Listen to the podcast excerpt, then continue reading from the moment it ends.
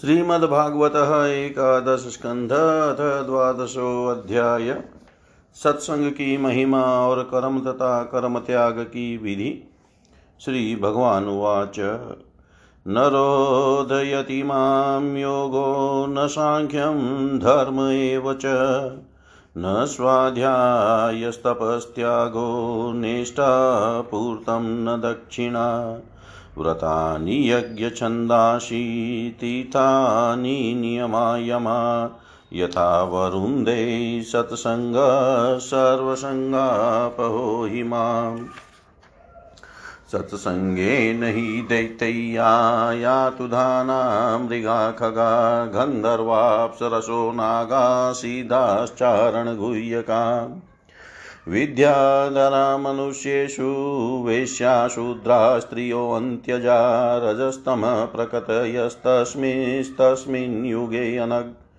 बहवो मतपदं प्राप्तास्त्वाष्ट्रकायाधवादय वृषपर्वां बलिर्बाणो मयश्चाद्विभीषण सुग्रीवो, हनुमान् ऋक्षो, गजो गृध्रो व्याधकुब्जा व्रजै गोप्यो यज्ञपत्न्यस्तथा परे तेनाधीत्श्रुतिगणान्नोपासितमस्तमा अव्रता तप्ततपसः सत्सङ्गान् मामुपागता। केवलेन हि भावेन गोप्यो गावो नगा मृगा, ये अन्ये मूढधियो नागा, सिद्धा मामियुरञ्जसा यं न योगेन साङ्ख्येन दानव्रततपोध्वरै व्याख्या स्वाध्यायसन्न्यासै प्राप्नुयाद यतवानपि यत्नवानपि। रामेण सार्धं मथुरां प्रणीतैः स्वाफल्किनामयनरुक्तचिता। विगाढभावेन न मे वियोगतीव्राधयोऽन्यं ददृशु सुखाय। तास्ताक्षपः प्रेष्ठतमेन नीता मय्येव वृन्दावनगोचरेण क्षणार्धवता पुनरङ्गतासां हीना मया कल्पसमा बभूव। तानाविद्दनमय्यनुसङ्गबद्धधियस्वमात्मा न मदस्तथेतं यथा समाधौ मनु मुनयोब्धितो यै नद्य प्रविष्टा इव नामरूपै मत्कामा रमणं जारं स्वरूपविदोऽबला ब्रह्म माँ परमं प्रापुसङ्गाच्छत सहस्रश तस्मात् त्वमुद्धवोत्सृज्य चोदनां, प्रतिचोदनां प्रवृत्तं च, निवृत्तिं च, श्रोतव्यं श्रुतमेव च। मामेकमेव शरणम् आत्मानं सर्वदेहिनां, या हि सर्वात्मभावेन, मया स्याहि कुतो भय। उद्धव उवाच संशय शृण्वतो वाचं तव योगेश्वरेश्वर न निवर्ततः आत्मस्थो येन भ्राम्यति मे मनः। श्रीभगवानुवाच, स एष जीवो विवरप्रसूतिः प्राणेन घोषेण गुह्यं प्रविष्ट।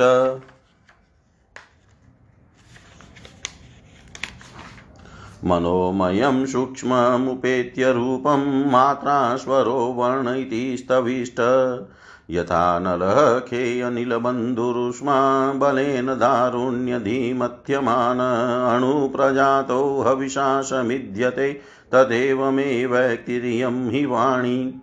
एवं गतिः कर्म गतिविसर्गौ घ्राणो रसो दृक्स्पर्शश्रुतिश्च सङ्कल्पविज्ञानमताभिमानसूत्रं रजसत्त्वतमो विकार अयं हि जीव स्त्रीवृदब्जयोनिर्व्यक्त एको वयसासाध्य विश्लिष्टशक्ति बहुधेव भाति बीजानि योनिं प्रतिपद्य यद्वत्।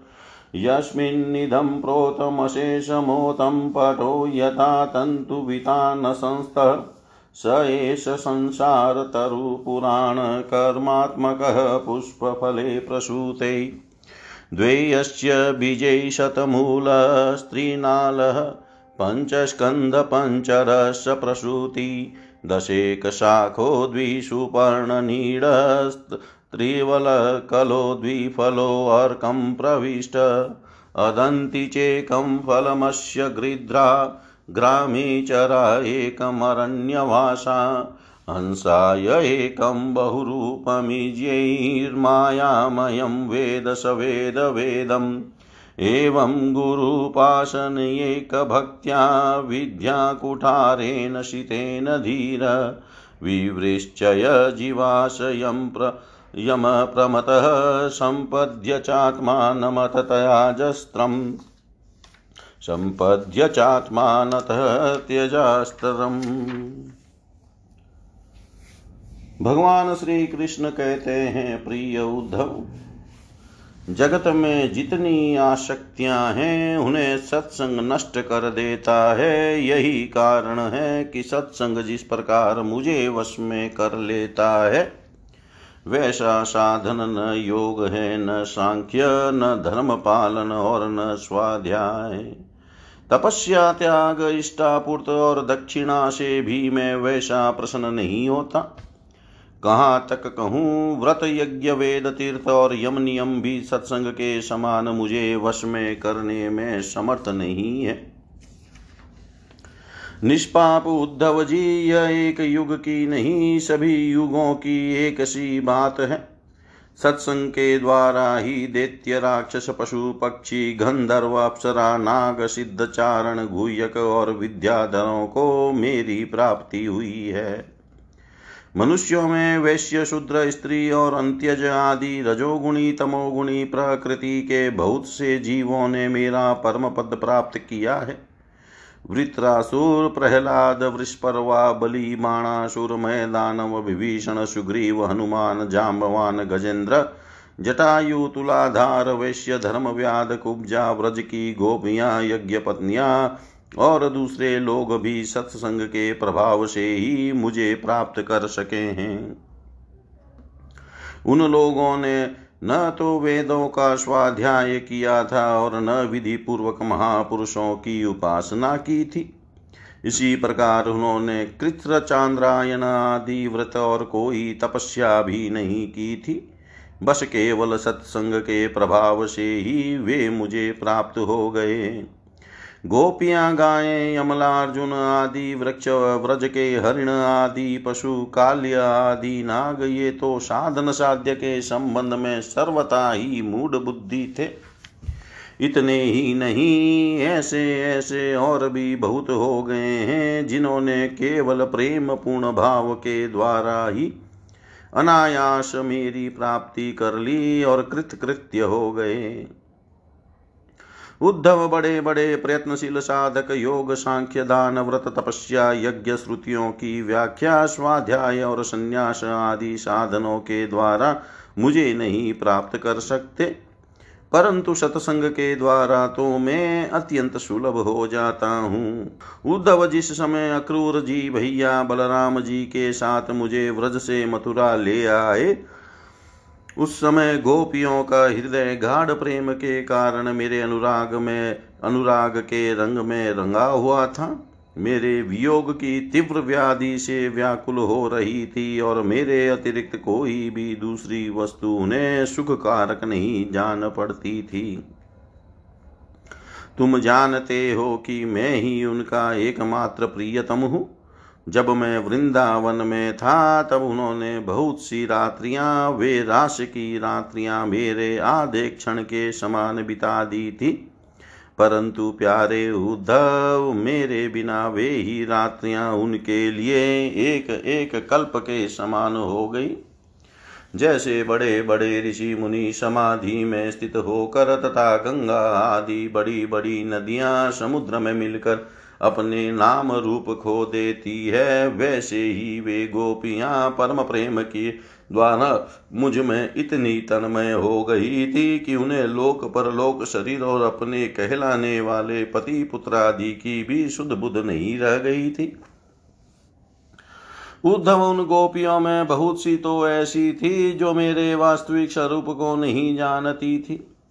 वे मुझे भगवान न जान कर केवल प्रियतम ही समझती थी और जार भाव से मुझसे मिलने की आकांक्षा किया करती थी।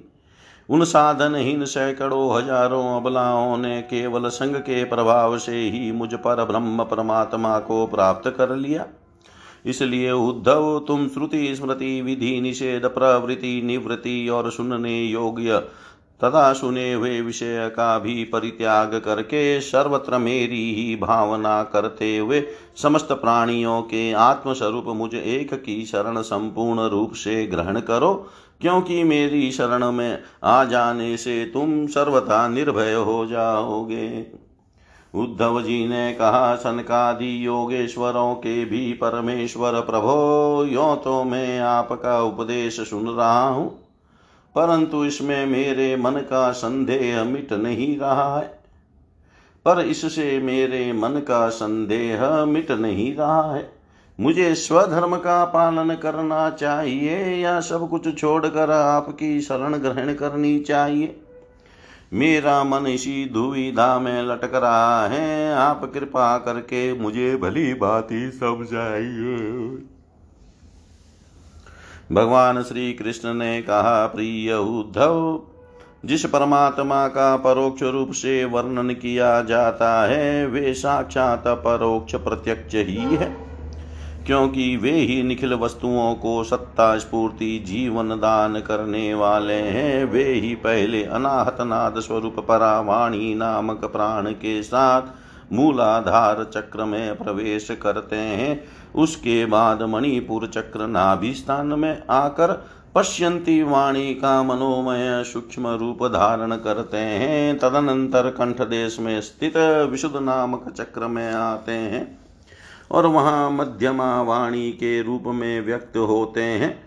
फिर क्रमशः मुख में आकर ह्रस्व, दीर्घादि, मात्रा, उदात, अनुदात आदि, स्वर तथा ककार आदि वर्ण रूप स्थूल वैखरी वाणी का रूप ग्रहण करते हैं। वैखरी वाणी का रूप ग्रहण कर लेते हैं।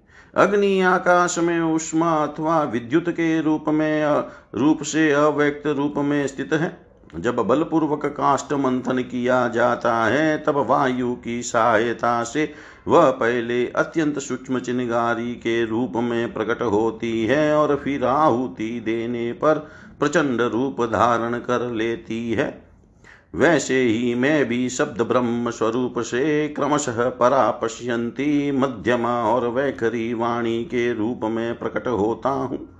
इसी प्रकार बोलना, हाथों से काम करना, पैरों से चलना मुतेन्द्रिय तथा गुद्दा से मलमूत्र करना, मलमूत्र त्यागना, सूंघना, चखना, देखना, छुनना, सुनना, मन से संकल्प विकल्प करना, बुद्धि से समझना, अहंकार के द्वारा अभिमान करना, महतत्व के रूप में सबका ताना बाना बुनना तथा सत्वगुण रजोगुण और तमोगुण के सारे विकार कहाँ तक कहूँ? समस्त कर्ता करण और कर्म मेरी ही अभिव्यक्तियाँ हैं। यह सबको जीवित करने वाला परमेश्वर ही इस त्रिगुणमय ब्रह्मांड कमल का कारण है। यदि यह आदि पुरुष पहले एक और अव्यक्त था, जैसे उपजाऊ खेत में बोया हुआ बीज शाखा, पत्र, पुष्पादि अनेक रूप धारण कर लेता है वैसे ही काल गति से माया का आश्रय लेकर शक्ति विभाजन के द्वारा परमेश्वर ही अनेक रूपों में प्रतीत होने लगता है। जैसे तागों के ताने बाने में वस्त्र ओतप्रोत रहता है, वैसे ही यह सारा विश्व परमात्मा में ही ओतप्रोत है। जैसे सूत के बिना वस्त्र का अस्तित्व नहीं है, किंतु सूत वस्त्र के बिना भी रह सकता है। वैसे ही इस जगत के न रहने पर भी परमात्मा रहता है, किंतु यह जगत परमात्मा स्वरूप ही है। परमात्मा के बिना इसका कोई अस्तित्व नहीं है। यह संसार, वृक्ष, अनादि और प्रभा रूप है, रूप से नित्य है, इसका स्वरूप ही है। कर्म की परंपरा तथा इस वृक्ष के फल फूल है, मोक्ष और भोग। इस संसार वृक्ष के दो बीज हैं, पाप और पुण्य। असंख्य वासनाएँ जड़े हैं और तीन गुण तने हैं। पाँच भूत इसकी मोटी मोटी प्रधान शाखाएँ हैं और शब्दादि पाँच विषय रस है। ग्यारह इंद्रियाँ शाखा है, तथा जीव और ईश्वर दो पक्षी इसमें घोंसला बनाकर निवास करते हैं। इस वृक्ष में वात, पीत और कफ रूप तीन तरह की छाल है। इसमें दो तरह के फल लगते हैं, सुख और दुख। यह विशाल वृक्ष सूर्य मंडल तक फैला हुआ है। इस सूर्य मंडल का भेदन कर जाने वाले मुक्त पुरुष फिर संसार चक्र में नहीं पड़ते। जो गृहस्थ शब्द रूप रस आदि विषयों में फंसे हुए हैं, वे कामना से भरे हुए होने के कारण गिद्ध के समान हैं। वे इस वृक्ष का दुख रूप फल भोगते हैं, क्योंकि वे अनेक प्रकार के कर्मों के बंधन में फंसे रहते हैं। जो अरण्यवासी परमहंस विषयों से विरक्त हैं, वे इस वृक्ष में राजहंस के समान हैं और वे इसका सुख रूप फल भोगते हैं। प्रिय उद्धव, वास्तव में मैं एक ही हूँ। यह मेरा जो अनेकों प्रकार का रूप है, वह तो केवल मायामय है। जो इस बात को गुरुओं के द्वारा समझ लेता है, वही वास्तव में समस्त वेदों का रहस्य जानता है। अतः उद्धव, तुम इस प्रकार गुरुदेव की उपासना रूप अनन्य भक्ति के द्वारा अपने ज्ञान की कुलाड़ी को तीखी कर लो। और उसके द्वारा धैर्य एवं सावधानी से जीव भाव को काट डालो। फिर परमात्म स्वरूप होकर उस वृत्ति रूप अस्त्रों को भी छोड़ दो और अपने अखंड स्वरूप में ही स्थित हो रहो। इति श्रीमद्भागवते महापुराणे पारमहंस्यां सहितायाम् एकादशे स्कन् एकादशस्कन्धे द्वादशोऽध्याय। सर्वं श्रीशां सदाशिवार्पणम् अस्तु। ॐ विष्णवे नमः ॐ विष्णवे नमः ॐ विष्णवे नमः। श्रीमद्भागवत एकादश स्कंध त्रयोदशोऽध्याय हंस रूप से शनकादि को दिए हुए उपदेश का वर्णन। श्रीभगवानुवाच। सत्त्वं रजस्तम इति गुणाबुधेन चात्मन सत्त्वेनान्यतमो हन्यात्, सत्त्वं सत्त्वेन चेव हि। सत्त्वाद् धर्मो भवेत्, वृद्धात् पुंसो मदभक्तिलक्षण सात्विकोपासया सत्त्वं ततो धर्म प्रवर्तते। धर्मो रजस्तमो हन्यात् सत्त्ववृद्धिरनुतम आशु नश्यति तन्मूलो हि अधर्म उभये आगमौ अपप्रजादेश, कालः कर्म च जन्म च। ध्यानं मन्त्रोत संस्कारो दशेते गुणहेतव। तततः सात्विकमेवेशा यद यद प्रचक्षते निन्दन्ति तामसं ततद राजसं तदुपेक्षितम्। सात्विकान्येव सेवेत पुमान् सत्त्वविवृद्धयै ततो धर्मस्ततो ज्ञानं, यावत् स्मृतिरपोहनं। वेणुसङ्घर्षजो वह्निदग्ध्वा शाम्यति तद्वनम् एवं गुणव्यतयज्यो देहशाम्यति तत्क्रिय। उद्धवाच विदन्ति मत्रया प्रायेण विषयान् पदमापदां तथापि भुञ्जते कृष्ण तथ कथं स्वखराजवत् श्रीभगवानुवाच, अहमित्यन्यथा बुद्धि प्रमतस्य यथा हृदि उत्सर्पति रजो घोरं ततो वैकारिकं मन। रजो युक्तस्य मनसः सङ्कल्प स विकल्पक, ततः कामो गुणाध्यानादुषः स्यादिदुर्मते। करोति कामवशग कर्माण्यविजितेन्द्रिय दुःखोदकार्णि सम्पश्यन्, रजो वेगविमोहित। रजस्तमोभ्यां यदपि विद्वान् विक्षिप्तधि पुनः तन्द्रितो मनो युञ्जन् दोषदृष्टि न सज्जते अप्रमतोऽनुयुञ्जित मनोम यपर्यञ्छने अनिर्विणो यथा कालं जितश्वासो जितासन एतावान् योग आदिष्टो मच्छिष्ये शनकादिभिः सर्वतो मम आकृष्य मय्यदा अवेश्यते यथा उद्धवाच यदा त्वं सनकादिभ्यो येन रूपेण केशव योगमादिष्टवानेतद्रूपमिच्छामि वेदितुं श्रीभगवानुवाच। पुत्रा हिरण्यगर्भस्य मानशासनकादय पप्रचुपितरं सूक्ष्मां योगस्येकान्तिकीं गतिं सनकादयौचु गुणेष्वाविशते चेतो गुणाश्चेतसि च प्रभो कथम् अन्योन्यसत्याङ्गो मुमुक्षोरतितीर्तिशो श्रीभगवानुवाच। एवं पृष्टो महादेव स्वयम्भूभूतभावन ध्यायमान प्रसन्नबीजं नाभ्यपद्यत्यकर्मधि स माँ चिन्तयददेव प्रश्नपारतितीर्षया तस्यां हंसरूपेण सकाशमगं तदा। दृष्ट्वा माँ तौपव्रज्य कृत्वा पादाभिवन्दनं भ्रमाणमग्रतः कृत्वा पप्रचुको भवानिति इति हं मुनिभिः पृष्टतत्त्वजिज्ञासुभिस्तदा यदवोचमहं तेभ्यस्तदुद्धव निबोध मे वस्तुनो यद्यनानात् वमात्मनः प्रश्न ईदृश, कथं घटेत वो विप्रा वक्तुर्वामेकाश्रय पञ्चात्मकेषु भूतेषु, समानेषु च वस्तुतः, को भवानितीव प्रसन्नो वाचारम्भोऽयनर्थक मनसा वचसा दृष्टया गृह्यते अन्यैरपीन्द्रियैयमेव न। मतोऽन्यदिति बुद्ध्यध्वमञ्जसा गुणेष्वाविशते चेतो गुणाश्चेतसि च प्रजा जीवस्य देह उभयं गुणाश्चेतो मदात्मन।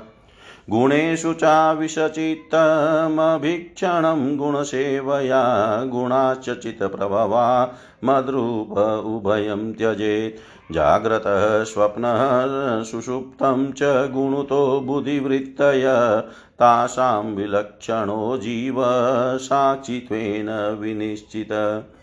यहि संसृतिबन्धोऽयमात्मनो गुणवृत्तिद मयि तुर्ये स्थितो जय्या त्यागस्तद्गुणचेतसाम्।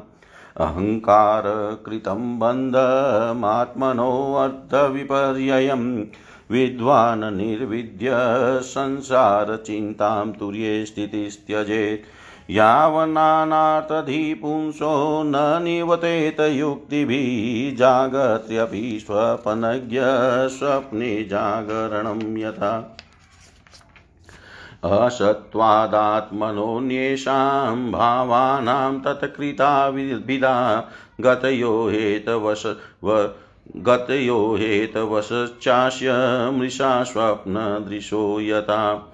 यो जागरे बहिर नुक्षणधर्मिणोऽर्थना अर्थान् भुक्ते समस्तकरणैः हृदि तत्सदृक्षान् स्वप्नेषु सुप्त उपसंहरते स एक न व्यातिरिगुणवृत्तिदृगिन्द्रियेशः एवं विमृश्य गुणतो मनस्त्रयवस्था मन्यायया मयि क्रीता इति निश्चितार्था।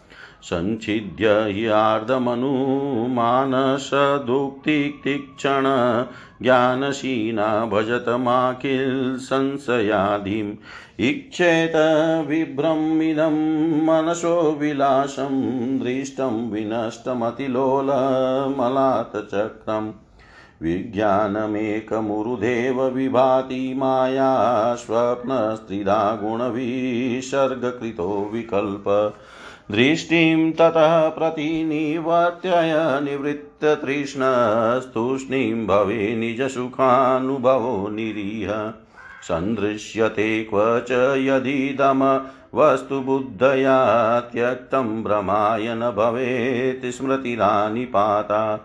देहं च नश्वरं वा स्थितमुत्थितं वा सिद्धो न पश्यति यतोऽद्य गमतस्वरूपम् देवादपेतमुत देववशादुपेतं वासो यथा परिकृतं मदिरामदान्ध। देहोऽपि देववशगः, खलु कर्म याव स्वारम्भकं प्रतिसमीक्षत एव सासु तं पञ्चमधिरूढसमाधियोगस्वापनं पुनः भजते प्रतिबुद्धवस्तु। मय्येतदुक्तं वो विपरागुह्यं, यत् साङ्ख्ययोगयो जानितमागतं यज्ञं युष्मधर्मविवक्षया। अहं योगस्य साङ्ख्यस्य सत्यस्य तस्य तेजस परायणं द्विजश्रेष्ठा श्रियकीतधर्मस्य च। माँ भजन्ति गुणा सर्वे निर्गुणं निरपेक्षकं। सुहृदं प्रियमात्मानं साम्यसङ्गादयो गुणा। इति छिन्नसन्देहा मुनय सनकादय सभाजयित्वा परया भक्त्या गृणतसंस्तवे तेरहं पूजितः सम्यक् संस्तुतः परमशिभिः प्रत्ययाय स्वकं धाम पश्यत परमेष्टिन। प्रत्ययाय स्वकं धाम पश्यत परमेष्टिन।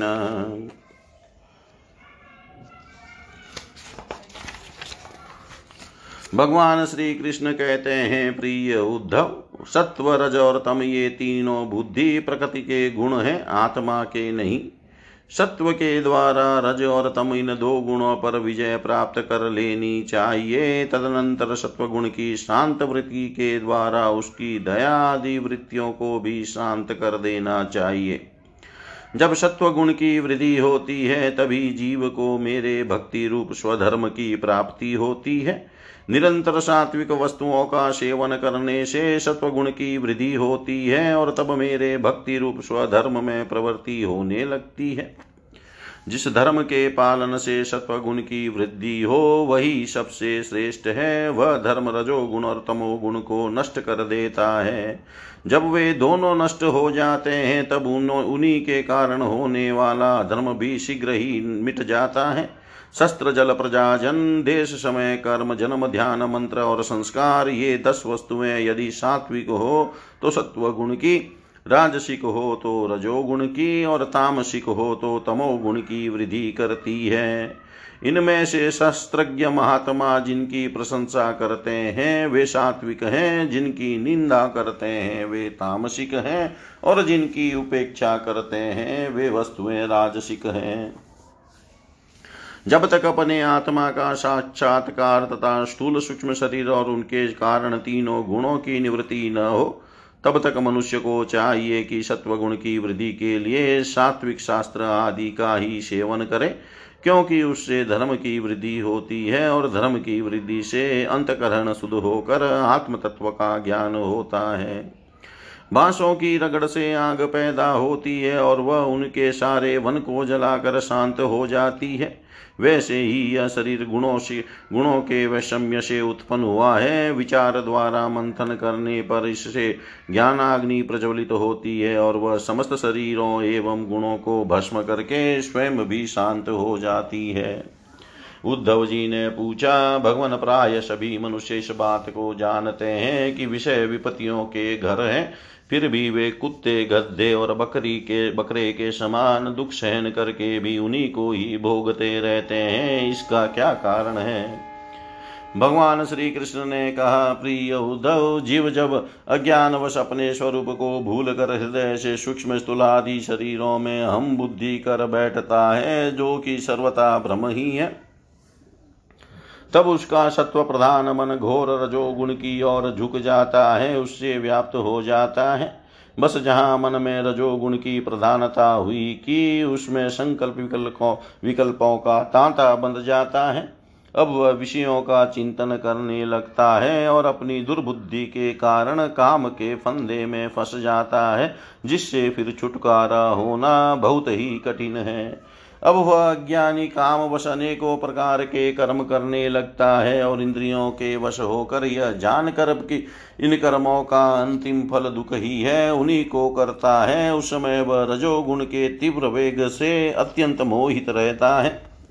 यद्यपि विवेक की पुरुष का यद्यपि विवेकी पुरुष का चित भी कभी कभी रजोगुण और तमोगुण के वेग से विक्षिप्त होता है, तथापि उसकी विषयों में दोस्त दृष्टि बनी रहती है, इसलिए वह बड़ी सावधानी से अपने चित्त को एकाग्र करने की चेष्टा करता रहता है, जिससे उसकी विषयों में आसक्ति नहीं होती। साधक को चाहिए कि आसन और प्राण वायु पर विजय प्राप्त कर अपनी शक्ति और समय के अनुसार बड़ी सावधानी से धीरे धीरे मुझमें अपना मन लगावे और इस प्रकार अभ्यास करते समय अपनी असफलता देख कर तनिक भी उबे नहीं, बल्कि और भी उत्साह से उसी में जुड़ जाए।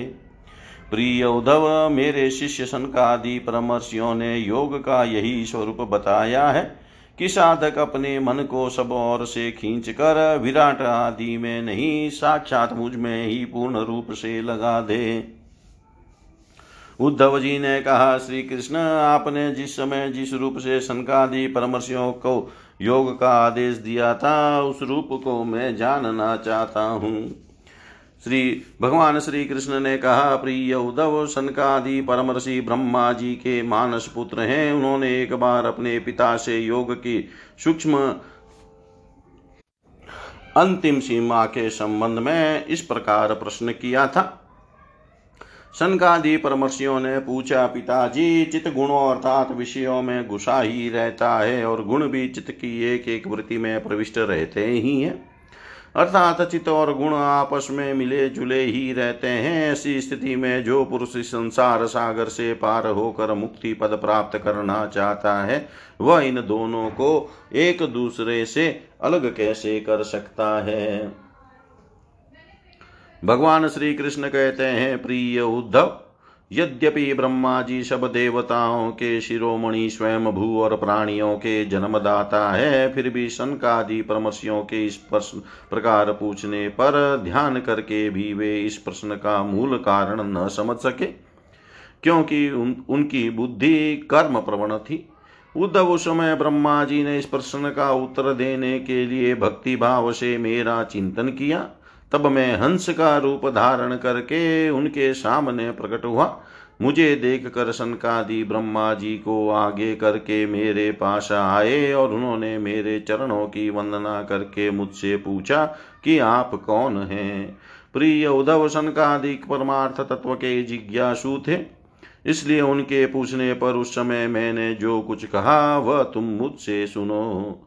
ब्राह्मणों यदि परमार्थ रूप वस्तु नानात्व से सर्वथा रहित है, तब आत्मा के संबंध में आप लोगों का ऐसा प्रश्न कैसे युक्ति संगत हो सकता है? अथवा मैं यदि उत्तर देने के लिए बोलू भी तो किस जाति गुण क्रिया और संबंध आदि का आश्रय लेकर उत्तर दूँ? देवता, मनुष्य, पशु, पक्षी आदि सभी शरीर पंचभूतात्मक होने के कारण अभिन्न ही है और परमार्थ रूप से भी अभिन्न है। ऐसी स्थिति में आप कौन हैं? आप लोगों का यह प्रश्न ही केवल वाणी का व्यवहार है विचार पूर्वक नहीं है, अतः निरर्थक है। मन से, वाणी से, दृष्टि से तथा अन्य इंद्रियों से भी जो कुछ ग्रहण किया जाता है, वह सब मैं ही हूँ, मुझसे भिन्न और कुछ नहीं है। यह सिद्धांत आप लोग तत्व विचार के द्वारा समझ लीजिए। पुत्रों यह चित चिंतन करते करते विषयाकार हो जाता है और विषय चित में प्रविष्ट हो जाते हैं। यह बात सत्य है। तथापि विषय और चित ये दोनों ही मेरे स्वरूप भूत जीव के देह हैं, उपाधि हैं। अर्थात आत्मा का चित और विषय के साथ कोई संबंध ही नहीं है। इसलिए बार बार विषयों का सेवन करते रहने से जो चित विषयों में आसक्त हो गया है और विषय भी चित में प्रविष्ट हो गए हैं इन दोनों को अपने वास्तविक अभिन मुझ परमात्मा का साक्षात्कार करके त्याग देना चाहिए।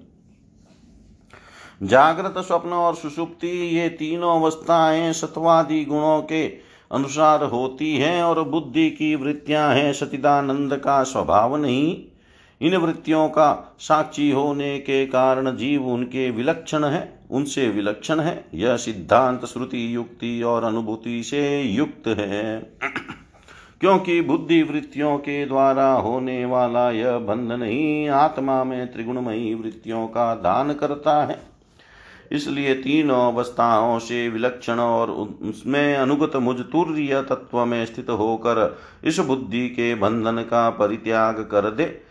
तब विषय और चित दोनों का युगपत त्याग हो जाता है। यह बंधन अहंकार ही यह बंधन अहंकार की ही रचना है और यही आत्मा के परिपूर्ण तम सत्य अखंड ज्ञान और परमानंद स्वरूप को छिपा देता है। इस बात को जानकर विरक्त हो जाए और अपने तीन अवस्थाओं में अनुगत तुर्य स्वरूप में होकर संसार की चिंता छो को छोड़ दे। जब तक पुरुष की भिन्न भिन्न पदार्थों में सत्यत्व बुद्धि, अहम बुद्धि और मम बुद्धि युक्तियों के द्वारा निवृत्त नहीं हो जाती, तब तक वह अज्ञानी यद्यपि जागता है, तथापि सोता वासा रहता है, जैसे स्वप्नावस्था में जान पड़ता है।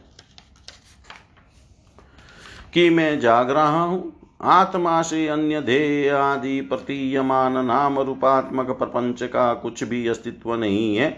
इसलिए उनके कारण होने वाले वर्णाश्रमादि भेद स्वर्ग आदि फल और उनके कारण भूत कर्म ये सब के सब इस आत्मा के लिए वैसे ही मिथ्या है, जैसे स्वप्नदर्शी पुरुष के द्वारा देखे हुए सब के सब पदार्थ।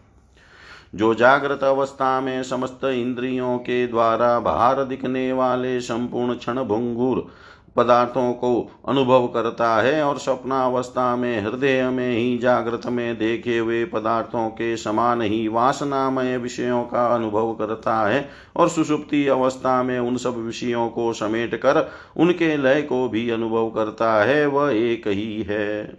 जागृत अवस्था के इंद्रिय स्वप्न अवस्था के मन और सुसुप्ति की संस्कारवती बुद्धि का भी वही स्वामी है, क्योंकि वह त्रिगुणमयी तीनों अवस्थाओं का साक्षी है। जिस मैंने स्वप्न देखा, जो मैं सोया, वही मैं जाग रहा हूँ। इस स्मृति के बल पर एक ही आत्मा का समस्त अवस्थाओं में होना सिद्ध हो जाता है।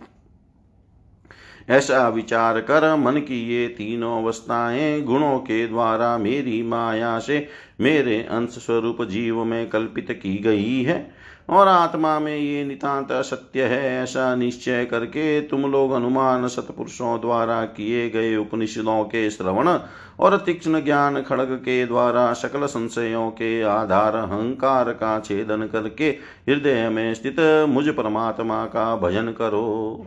यह जगत मन का विलास है, दिखने पर भी नष्ट प्राय है। अलात चक्र लुकारियों की बनेठी के समान अत्यंत चंचल है और ब्रह्म मात्र है। ऐसा समझें, ज्ञाता और ज्ञेय के भेद से रहित एक ज्ञान स्वरूप आत्मा ही अनेक सा प्रतीत हो रहा है। यह स्थूल शरीर, इंद्रिय और अंतकरण रूप तीन प्रकार का विकल्प गुणों के परिणाम की रचना है और स्वप्न के समान माया का खेल है, अज्ञान से कल्पित है। इसलिए उस देहादि रूप दृश्य से दृष्टि हटाकर तृष्णा रहित इंद्रियों के व्यापार से हीन और निरीह होकर आत्मानंद के अनुभव में मग्न हो जाए। यद्यपि कभी कभी आहार आदि के समय यह देहादिक प्रपंच देखने में आता है तथापि यह पहले ही आत्म वस्तु से अतिरिक्त और मिथ्या समझकर छोड़ा जा चुका है। इसलिए वह पुनः भ्रांति मूलक मोह उत्पन्न करने में समर्थ नहीं हो सकता। देहपात पर्यंत केवल संस्कार मात्र उसकी प्रतीति होती है।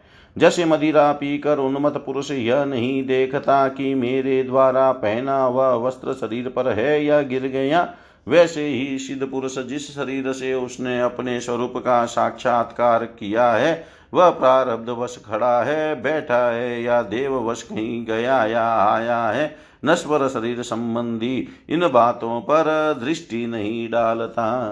प्राण और इंद्रियों के साथ यह शरीर भी प्रारब्ध के अधीन है। इसलिए अपने आरंभक बनाने वाले कर्म जब तक हैं, तब तक उनकी प्रतीक्षा करता ही रहता है। परंतु आत्म वस्तु का साक्षात्कार करने वाला तथा समाधि पर्यंत योग में आरूढ़ पुरुष, स्त्री, पुत्र, धन आदि प्रपंच के सहित उस शरीर को भी कभी स्वीकार नहीं करता, अपना नहीं मानता, जैसे जगा वह पुरुष सपनावस्था के शरीर आदि को। सनकादि ऋषियों, मैंने तुमसे जो कुछ कहा है, वह सांख्य और योग दोनों का गोपनीय रहस्य है। मैं स्वयं भगवान हूँ, तुम लोगों को तत्व ज्ञान का उपदेश करने के लिए ही यहाँ आया हूँ। ऐसा समझो। विप्रवरों में योग सांख्य सत्यरित, मधुर वासुण, जैसे श्री कीर्ति और धम्म इंद्रिय निग्रह, इन सब का परम गति, परम अधिष्ठान हूँ। मैं समस्त गुणों से रहित हूँ और किसी की अपेक्षा नहीं रखता। फिर भी साम्य संगतता आदि सभी गुण मेरा ही सेवन करते हैं, मुझमें ही प्रतिष्ठित है। क्योंकि मैं सबका हितेशी सुहृद प्रियतम और आत्मा हूँ। सच पूछो तो उन्हें गुण कहना भी ठीक नहीं है, क्योंकि वे सतवादी गुणों के परिणाम नहीं है और नित्य है।